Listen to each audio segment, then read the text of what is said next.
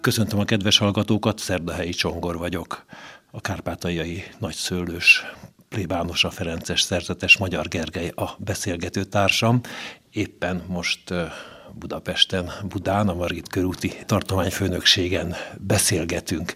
Kedves Gergely atya, hát először gratulálok, hogy újra definitor vagy, részt veszel a rend szervezésében, működet, működtetésében, úgy Kárpátaljáról. Miért fontos, hogy a kárpátaljaiak képviselve legyenek a rend vezetésében. Köszöntöm a hallgatókat én is. Nincs igazából annak jelentősége, hogy melyik tanácstag, amit mi definitornak hívunk, honnan, melyik rendházból jön, hiszen aki definitor, vagyis a tartományfőnöknek a, a tanácsosa, az egész rendtartományt, egész provinciát kell, hogy szem előtt tartsa, képviselje, így nem egy-egy rendházra vagy területre figyelünk oda különösképpen, hanem az össz közösségre.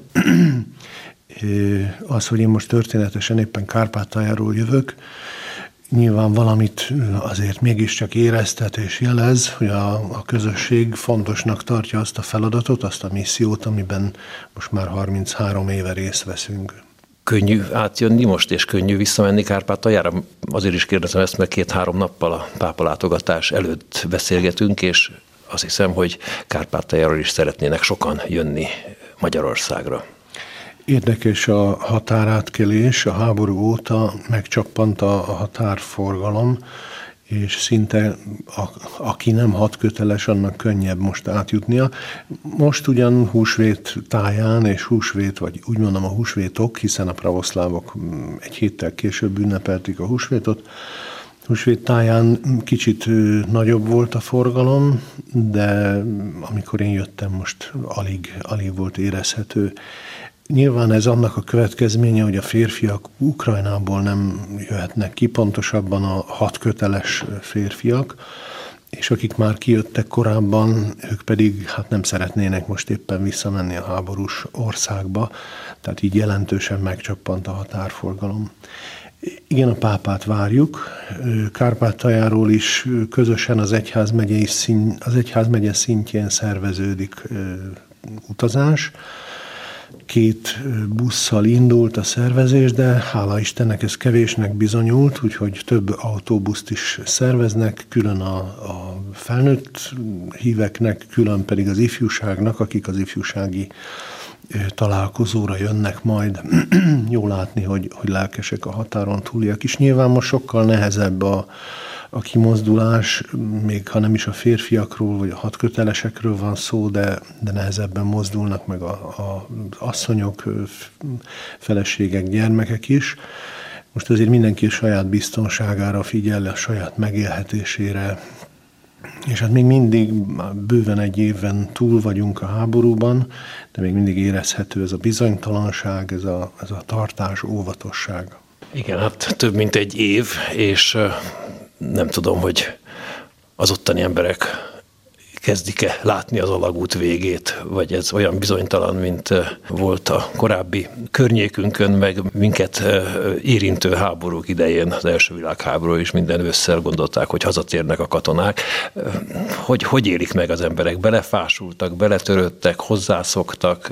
Milyen tulajdonságokat, érzéseket hoz ki az emberekből, ez a abszolút nem várt rémség. Nyilván senki nem tudja a háborúnak a végét megjósolni, a szakemberek sem, hát akkor a, az átlagember még inkább nem. Nagyjából azt tudják, ami az ukrán médiában elhangzik, és vagy aki tájékozottabb és, és szélesebb körben tájékozódik, hát ő árnyaltabban gondolkodhat, de, de nem látjuk, hogy, hogy hogyan tovább. Tehát ha valaki azt kérdezi, hogy mi a jövőképünk, akkor erre egy nagy határozott nemmel tudunk válaszolni, hogy hát nem nagyon létezik ilyen.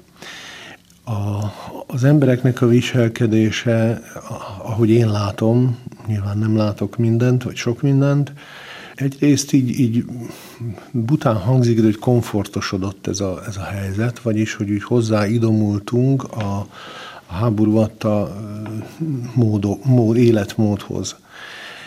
Ez azt jelenti, hogy ha van egy légiriadó, ami hál' Istennek most ritkábban van, akkor, akkor megserezzenünk, hiszen tudjuk, hogy ez valószínűleg nagy eséllyel minket nem érint. De van egy kijelölt légópince, ahova el lehet menni, vagy, vagy, vagy csak ijeszgeti a, a sziréna az ember, de nincs mit csinálni? Sok kijelölt légópince van, tehát az oktatási intézményeknek és az óvodáknak kötelező jelleggel le kell vinniük a gyerekeket, hogyha légírjadó van. Húsvét előttig ez nagyjából elég gyakori volt, napi egy-két-három alkalom is. Most húsvét tájától ezek nagyon megritkultak, elvétve van mondjuk egy héten egy. A felnőtt lakosság ilyenkor békésen folytatja a feladatát, a, a gyerekek óvodában, iskolában viszont hát az, ugyanazt a nyomorúságos időt kell, hogy megéljék, le kell menni a, a szedett-vedett légópincébe, hol jobb körülmények közé, hol pedig egészen egészségtelen körülmények között kell órákat tölteni, levegőtlen, penészes helységekben. Nyilván a gyerekek ezt jobban megszenvedik a komfortost azért így idézőjelbe tenném, amit az előbb mondtam, tehát itt inkább a hozzászokás, a megszokás, amit kiemelnék, és, és nem, a, nem a pozitív komfort. Másrészt azért ott van az emberek viselkedésében az az óvatosság, hogy, hogy semmit sem tudunk, nem tervezünk, mondhatnánk viccesen, hogy nem veszünk tartós tejet, tehát mindenki úgy, úgy gondolkodik és úgy él, hogy, hogy éppen az elkövetkezendő napokra gondol és készül. Napokban álltunk neki, hogy gondolkodjunk a nyári táborokról. Nyilván muszáj előre gondolkodni és készülni, számot vetni, hogy kik, kikre gondoljunk, hova menjünk, mire van lehetőség de ott van a, a beszélgetéseinkben, a tervezéseinkben az a bizonytalanság, hogy azt se tudjuk, hogy holnap után mi lesz. És hát ezzel így meg kellett tanulni együtt élni, sokkal inkább a helybélieknek, mint nekünk, akik Magyarországról mentünk oda.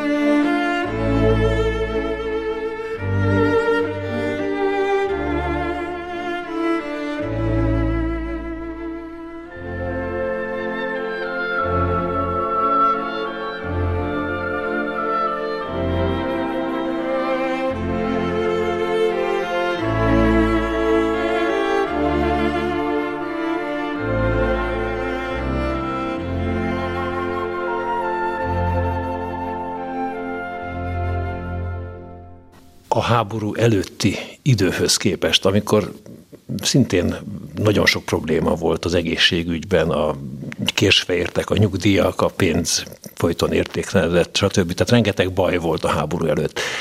Az emberek megélhetése tovább romlott, vagy fura, van egy háborús föllendülés? Tehát mi van most a mindennapi életében anyagi értelemben az embereknek. Igen, ez a háborús föllendülés, ez egy érdekes kifejezés, de valós. Sok helyen, most hirtelen a Pasaréti templomra gondolok, hogy akkor épült, amikor a világválság volt. Tehát egy külső baj néha okoz pozitív elmozdulásokat is. Egy példát mondok, hogy nagyszőlősön gombamód épülnek házak, felújítások történnek. Tehát az ember azt gondolná, hogy, hogy ilyen téren mindenki is, ezen a téren is óvatosabb, de hát valahol érthető, a kicsi pénzét, vagy nagyobb pénzét mindenki igyekszik befektetni. Másrészt a menekültek közül nagyon sokan szállást, lakást, hogy mondjam, otthont, tehát szeretnénk megvetni a lábukat. Tehát a belső menekültek, akik... Igen, igen, a belső menekültek szeretnék megvetni a lábukat Kárpátán. Ez jelent egyfajta asszimilációs folyamatot is. De, de hát egy ilyen békés réteg megjelent, akik, akik nagyon jól érzik ott magukat, és, és a gyerekeik már iskolába járnak, és, és próbálnak beilleszkedni. Tehát olyan ház épül például Nagyszülősön, nyolc emeletes, amilyet még nem láttunk a csodálkoznánk, hogy hogy kapott engedélyt. Tehát igen, van egy ilyen háborús fejlődés. Másrészt pedig azt lehet tapasztalni, hogy az árak megemelkedtek, az üzemanyagárak és az élelmiszerárak is, nem annyira, mint Magyarországon és Európában, tehát ez is egy érdekes folyamat, de hát ez gazdasági kérdés. Tehát az emberek a maguk fizetéséből nehezebben jönnek ki, mint az előző években, de, de még mindig kijönnek. Az üzletekben mindent lehet kapni, mindent lehet beszerezni, minden működik, az üzemek, a Február közepe óta ismét van áram, tehát az áram kimaradások megszűntek, és ez, ezen úton is mondok köszönetet azoknak, akik támogattak bennünket lámpákkal, gyertyákkal. Akkumulátorok, nem akkumulátorok, generátorokkal. Szünetmentes tápegységekkel. Akkumulátor, generátor, mert ez nagyon nagy segítség volt ezekben a sötét hónapokban, de hála jó Istennek és támogatóinknak február közepe óta most folyamatosan van elektromos áram, tehát nincsenek ilyen, ilyen problémáink. Tehát az élet megy a maga medrében azzal együtt, hogy hogy mellettünk ott, ott folyik a háború. Valaki úgy fogalmazott, és ez, ezt jónak és fontosnak tartom, hogy, hogy nekünk nem szabad a háborúban élnünk, hanem mi háború mellett élünk. Tehát annak a tudatában töltjük a hétköznapjainkat, hogy mellettünk a, a mi országunkon belül folyik a háború, de, de a mentalitásunkban, a viselkedésünkben nem szabad átvennünk a, a gyűlölködést, nem szabad átvennünk az ellenségeskedést, a türelmetlenséget. Hát ez, a, ez az életmód most nagyjából Kárpátalján.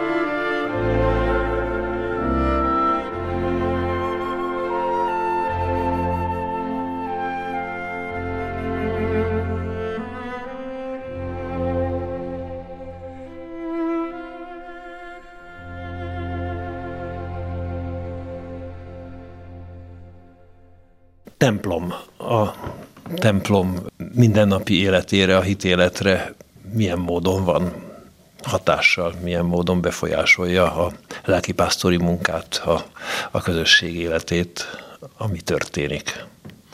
Furcsa visszagondolni a covidos esztendőkre, hogy, hogy hát az is milyen nyomorúság volt lelkipásztori szempontból, közösségi szempontból, kapcsolati szempontból, és hogy ezen úgy túl vagyunk, és ez egy, ez egy nagyon jó érzés. És most itt van a háború, ez egy másik fajta nyomorúság, a templomaink működnek, szentmisék, imádságok vannak. A háború kezdete óta a nagyszörösi templomban minden egyes nap egy órát imádkoznak a békért, egy kis csiny csoport, amihez becsatlakoznak online mások is, és a szentségkiszolgáltatások a hitoktatást folynak, és, és a maguk útján történnek, azzal együtt, hogy a, a személyek száma, főleg a gyerekek és a férfiak megcsappant.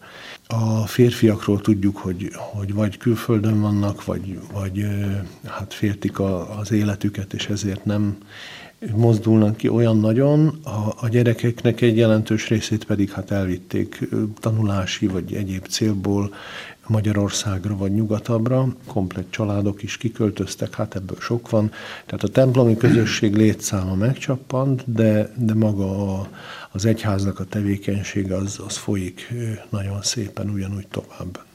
A kárpátaljai Magyar Ferences missziónak vannak kárpátaljai születésű, ukrán nagyon jó tudó tagja is, azt hiszem kettő.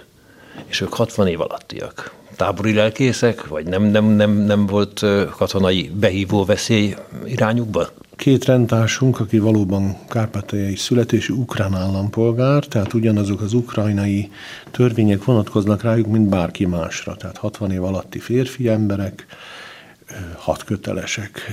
Nincs kifejezett fölmentésük a katonaság alól, tehát nem lehet olyan törvényre hivatkozni, hogy, hogy nekik, mint egyházi személyeknek mentességük volna.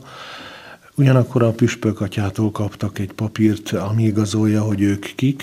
Hát ezzel úgy vagyunk Ukrajnában, mint sok mindennel, hogy most vagy elfogadják, vagy nem. De az biztos és ha az adott ponton, ahol megállítják és igazoltatják, úgy mondjuk, hogy poszt, ezen a poszton igazoltatják őket, akkor hát annak, az adott helyzettől és személyektől függ, hogy most ezt elfogadják-e. Eddig elfogadták, és, és nem volt belőle semmiféle probléma, és reméljük, hogy ezután is így lesz. De azért ott van rajtuk is a, a feszültség, vagy a, Hát nem nevezném félelemnek, talán izgalom. De egy bizonytalanság. Egy bizonytalanság, igen, hogy, hogy igazából bármikor változhat a helyzet, és őket is elvihetik. Tábori lelkész kérdése érdekes, Eddig nem hallottam arról, hogy, hogy lett volna ilyen igény a, a háború kezdete óta tábori lelkészre, de az előző pár napban, előző papi találkozón a püspök atya felvetette, hogy aki pap esetleg kéri, hogy ő önként szeretne a front közelébe menni a, a katonák lelkipásztori gondozására, azt ő el fogja engedni. Hát ez egy ilyen felhívás keringőre, ami volt olyan pap, konkrétan tudom, akit ez megmozgatott és elgondolkodott, jelen időben elgondolkodik rajta, hogy, hogy jelentkezzen.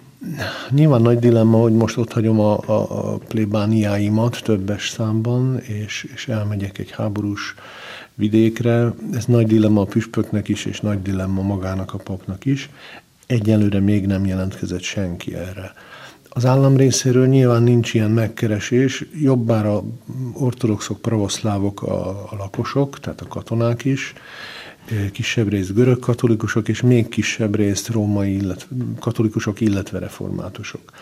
Tehát nem mi vagyunk az elsők, akiket mondjuk így megszólítanának, mint, mint potenciális tábori lelkészeket.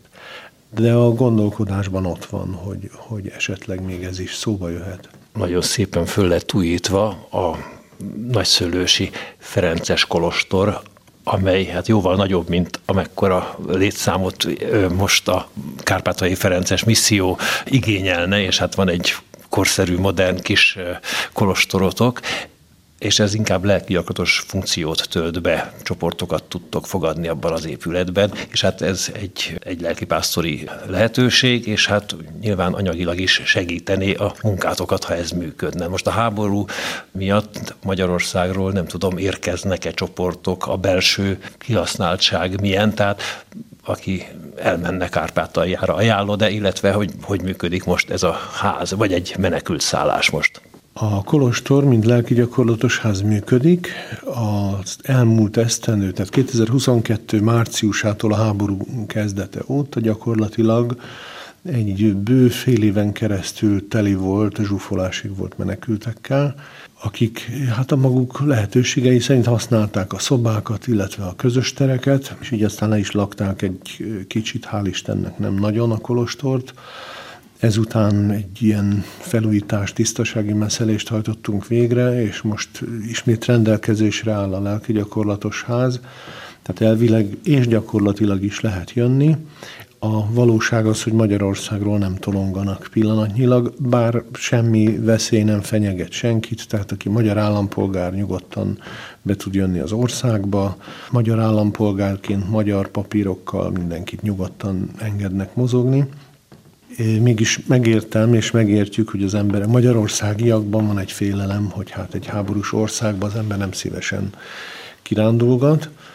Tehát egyrészt megértjük, hogy nem jönnek, másrészt biztatnék bárkit, mindenkit, hogy, hogy nyugodtan lehet jönni, itt biztonságban vagyunk. A, a rendház működik, rendelkezésre áll, mint lelki gyakorlatos ház, 40 főt tudunk befogadni. Országon belülről, illetve egyházmegyén belülről folyamatosan vannak csoportok, nem túl sok, de nem sokára lesz papi találkozónk ott a Kolostorban, tehát az Egyházmegye magyar nyelvű papsága találkozik, egy képzésre fogunk összejönni, illetve rendszeresek a anonim alkoholisták, illetve különböző lelkiségi mozgalmak, lelki gyakorlatai, és hát örömmel adunk helyet ezeknek a találkozóknak. Nem, hát ő, ahogy mondtad, anyagi megélhetésünkben nem szól bele a kolostor, mert ez inkább ráfizetéses, mint hogy jövedelmező volna, még akkor is, amikor jól működik, tehát inkább egy szolgálat, inkább egy, egy misszió, ez is egy lehetőségbiztosítás a mások számára. A, a mi megélhetésünkhöz ez nem, nem igazán ad hozzá befejezésül még egy témát fölhoznék. Ugye a nagy politika szintjén megy az adott kapok, a meg nem értés, a sértődés, az elvárások okkal, ok nélkül. A mindennapi életben mérgezi a emberi kapcsolatokat, az, ami a nagy politikában, világpolitikában, meg a szomszédsági politikában napirenden van, vagy nem? Egészen biztos, hogy mérgezi. Nyilván az egyszerű emberek is tapasztalnak így úgy amúgy valamit abból, hogy mondjuk az ukrajnai hivatalos politikának mi a véleménye Magyarországról, Magyarország vezetéséről. Ez sokakhoz eljut és torz módon jut el, hogy mondjam, aki gondolkodik, tájékozódik, azért ettől mentes, hogy ez komolyan megfertőzze, de azért lappangó módon ott van a, a kapcsolatokban, ott van a beszélgetésekben, és hál' Istennek nem olyan durván, mint ahogy, ahogy hirtelen az ember gondolná, de időnek kell majd eltelnie, hogy ezt, ezt szépen lassan rendbe lehessen tenni, és én nagyon örülök azoknak a híradásoknak, amik most Ukrajnán belül híradásokra gondolok, amelyek arról szólnak magyar nyelven és a magyar nyelvűekre élezve, hogy, hogy Magyarország mennyit segít nem csak Kárpátaljának, hanem Ukrajnának. És nagyon fontosak ezek a hírek. Bele se gondolunk, hogy nem elég jót tenni, arról hírt is kell adni, mert nem azért, hogy, hogy gőgössé tegyen bárkit is, vagy kérkedjünk vele, hanem azért, mert az igazságnak ez is része. És, és a mérleg serpenyőjén igen fontos, egyik serpenyőjén igen fontosak ezek a tények tehát bár Magyarország nem úgy táncol, ahogy, ahogyan Ukrajna szeretné, de sok téren, humanitárius, elsősorban humanitárius téren eddig is, és most is rengeteget segít Magyarország Ukrajnán, Kárpátán, az ukrán embereken, nem csak a magyar, orsz, magyar embereken, hanem az ukrajnai ukrán embereken is. Nagyon szépen köszönöm, és békét és szeretetet kívánok a mindennapokban a Ferencesek házatáján, Nagyszőlősön is. Köszönöm a hallgatók figyelmét. Magyar Gergely Nagyszőlősi Ferences plébánossal beszélgettünk.